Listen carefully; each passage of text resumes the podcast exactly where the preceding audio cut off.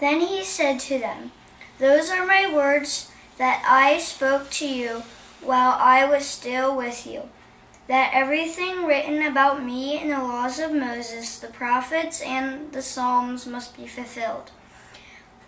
Then he opened their minds to understand the scriptures, and he said to them, "Thus is written that the Messiah to is to suffer and to rise from the dead on the third day, and that repentance and forgiveness of sins is to be pro- proclaimed in his name to all nations, beginning from Jerusalem. You are witnesses of those things, and see, I am sending you, sending upon you what my fathers promised.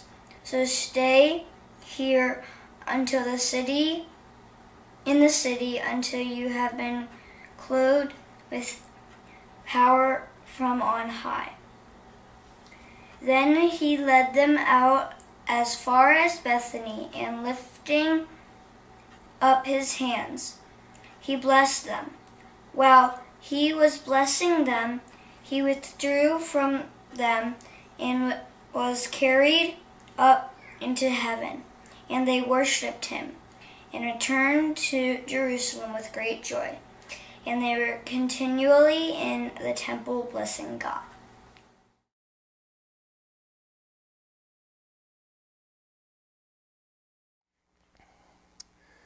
Well, this morning we are celebrating the ascension of Jesus the Christ. Now, according to the church calendar, uh, Ascension Day was Thursday. When Katie and the boys and I lived down in southern Lancaster, you had to know when Ascension Day was because the conservative Mennonites and the Amish celebrated that day. And so goods store and any of the Amish hardware stores or grocery stores were closed on Ascension Day, and you saw buggies driving around to go and visit with one another and to have parties.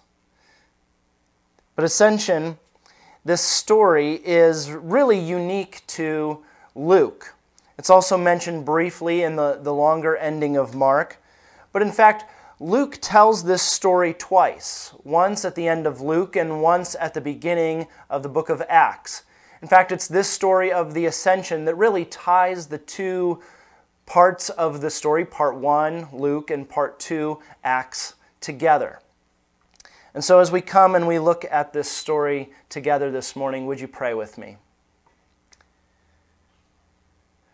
Jesus, may the words of my mouth, the meditations of our hearts, in different places, in different spaces, maybe in different times, I pray that these meditations would be pleasing to you. We ask this in Jesus' name. Amen. Well, here what's happening in this text is Jesus is meeting again with his disciples.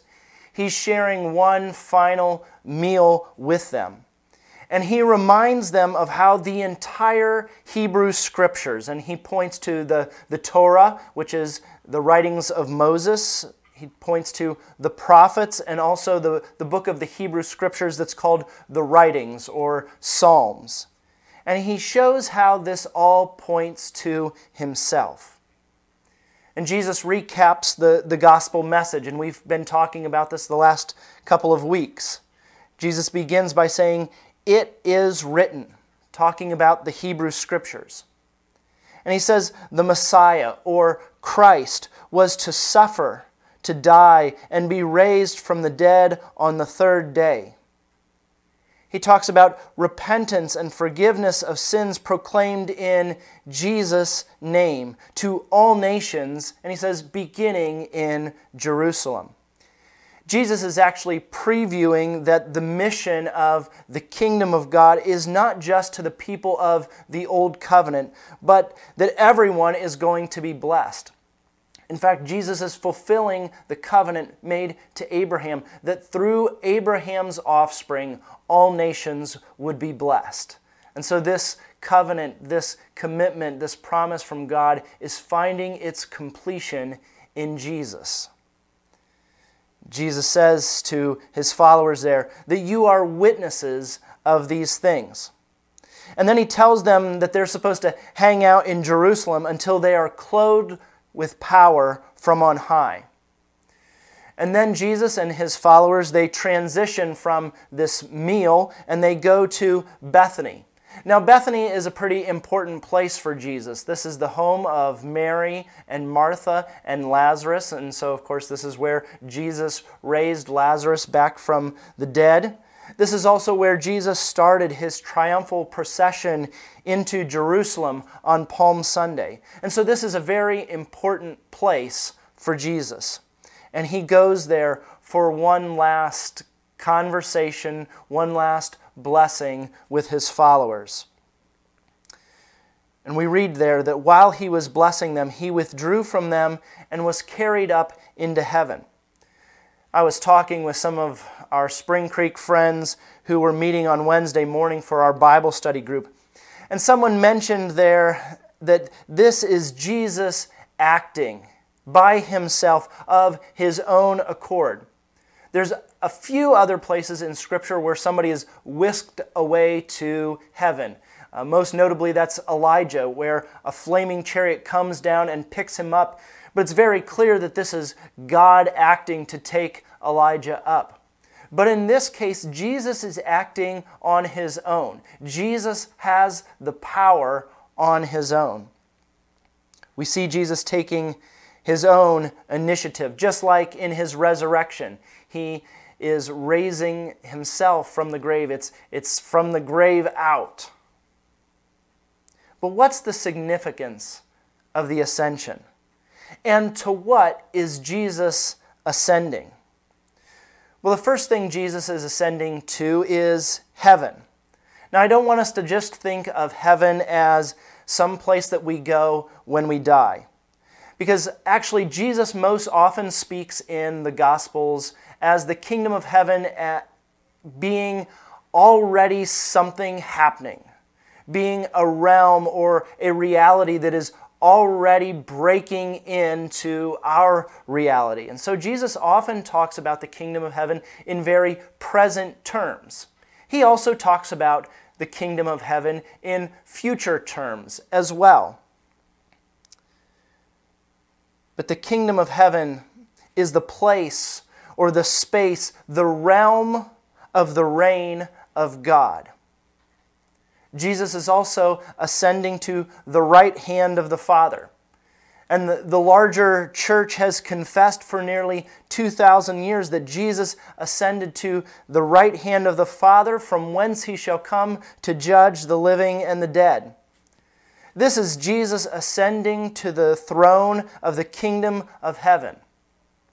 In Mark's gospel, the ascension is actually seen in the crucifixion itself. But here in Luke, this is Luke's statement of King Jesus being exalted and lifted up on high. There's actually an important statement for us following the ascension, and it comes in verse fifty-two, where we read, "And they worshipped him and returned to Jerusalem with great joy." They worshipped him. You know, this verb worship only appears three times in Luke's version of the gospel. The first two are in chapter four, which is the temptation of Jesus. And there in Luke four, verses six to eight, it says, "And the devil said to him, 'To you I will give there,'" and he's talking about the, the kingdoms of the world, "'glory and all this authority, for it has been given over to me, and I give it to anyone I please. If you then will worship me, it will all be yours.' Jesus answered him, 'It is written, worship the Lord your God and serve only him.'" See, the devil is tempting Jesus with control over these kingdoms. And he says, all you have to do is bow down and worship me. And Jesus responds back saying, there's only one who's worthy of worship. That's God alone is worthy of worship. And so here in this ascension scene, we see this word worship come back up as the followers of Jesus rejoice and they worship Jesus. At the end, Jesus is being raised up and exalted to the kingdom of heaven, and Jesus is worshipped. What Luke is describing here by good Jewish standards is tantamount to heresy. It's idolatry of a terrible nature to worship a human being, to worship someone other than God alone, unless Jesus is God. And so it's proper, and it's right, and it's very good that the followers of Jesus are worshiping Him here. They're seeing that He is going to be with the Father. This is God's stamp of approval, uh, sign and seal placed on Jesus' entire life, death, His, his ministry, his, his teaching. And so it's good that they go to worship Jesus. This is the King ascending. And the King is calling His followers to come and to be heralds of the kingdom, to proclaim the, the good news of Jesus and the repentance and the forgiveness of sins. He also calls His followers to be witnesses of the things that they have experienced, the reign of God and the glimpses of the kingdom of heaven that we have been witnesses to. This morning, uh, one of our sisters is going to bear witness to what God's been doing in her life. And so our sister Janet Myers is sharing a little with us this morning about how she has seen God at work, moving in her life, even during this time. Good.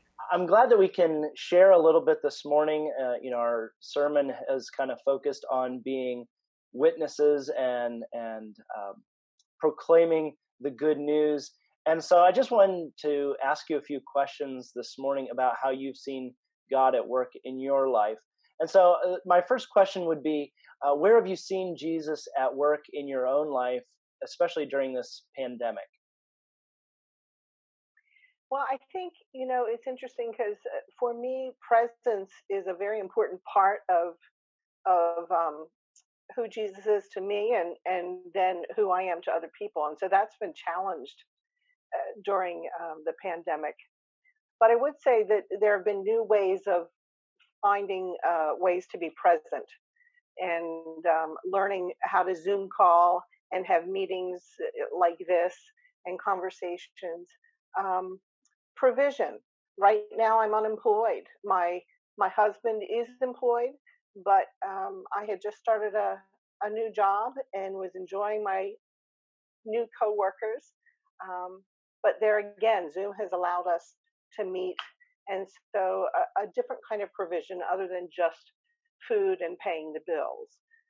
Um, discovering new ways of, of just doing life, um, embracing aloneness, and what does that mean? We're recent empty nesters, and so my husband works long hours, and so I'm home alone a lot, and I'm experienced with being home alone a lot. I have chronic illness, but this has raised that challenge to a new level.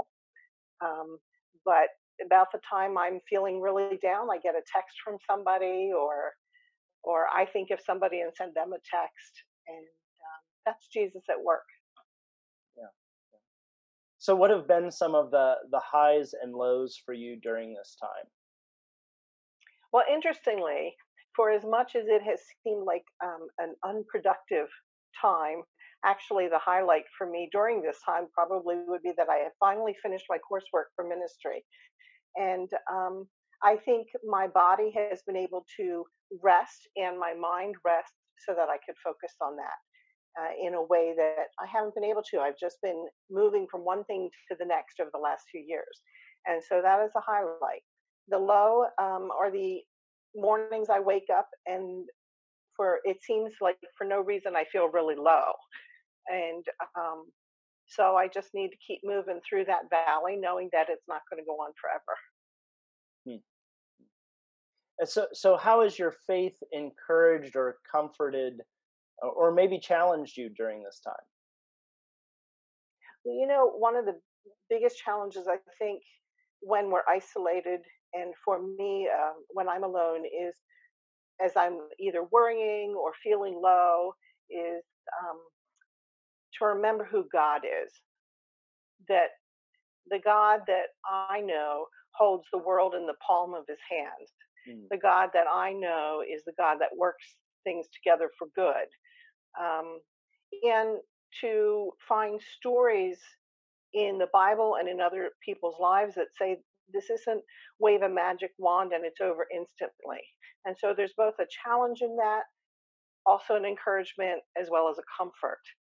Um, in that we all have stories, we're all part of stories, mm-hmm. we all have stories that we can um, listen to and learn from, and know that um, we we just do the next thing, whatever. And if God says rest, he says rest. If he says do something with our hands and feet to be the hands and feet of Jesus, then we do that as well. Yeah, so you mentioned um, looking at stories, uh, particularly out of the Bible. Um, is there any particular story that you've been uh, turning to and that's been encouraging you right now? Well, I think uh, most recently in this last week or so, I think about the Israelites in the wilderness. And they spent forty years, and we've only been dealing with this for two to three months. Mm. And as much as, you know, our emotions are real, we also look at that story and say, that was a long haul. That was a long journey for them. And for Moses, their leader. Um, and I just think, you know, perspective is everything. And sometimes we lose it, but it's looking at some of these stories. And that's the one most recently that I was just thinking of. Mm-hmm. Mm-hmm. Well, that's great. Yeah. Um, and so what other words of comfort would you uh, speak to us this morning, maybe? Well, I think um, I have two verses that really are life verses for me. And I find um, the first one is in Isaiah forty-five three. And this is from the New Life Version. I will give you riches hidden in the darkness and things of great worth that are hidden in secret places.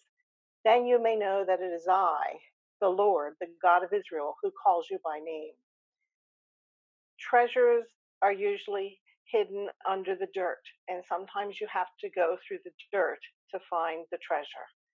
And um, that has been a great comfort for me for at least two decades, to know that verse, to think about these secret places, that you find gold in the hidden places, you find gems in the hidden places, and to look for them. Yeah. Um, and and God will show them to you, and then you'll have that aha moment that, ah, oh, this is God in this moment. He's right here.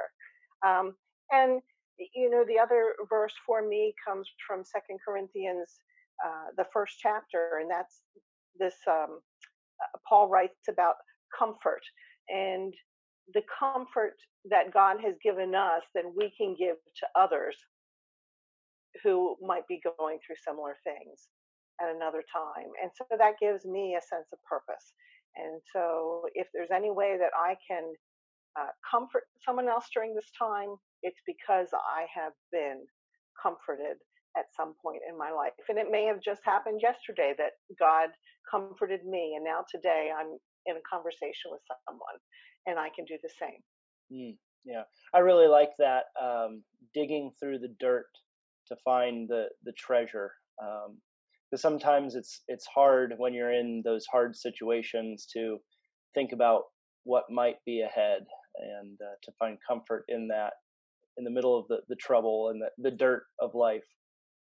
Right, and I, I think in this season, not just pandemic, but in our season of spring into summer, as people are gardening, perhaps when they garden and they're digging in the dirt, to remember that the seeds they're planting are going to reveal beautiful things, and the growth that happens is because God makes it happen. Mm-hmm. Yeah, yeah. Well, thank you, Janet, for uh, being a witness and uh, proclaiming good news in our midst this morning. Oh, it's been my privilege.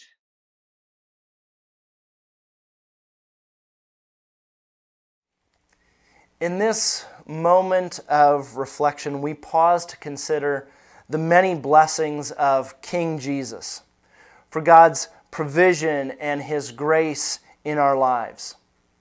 It's also a time for us to consider what we have to offer as heralds of the kingdom.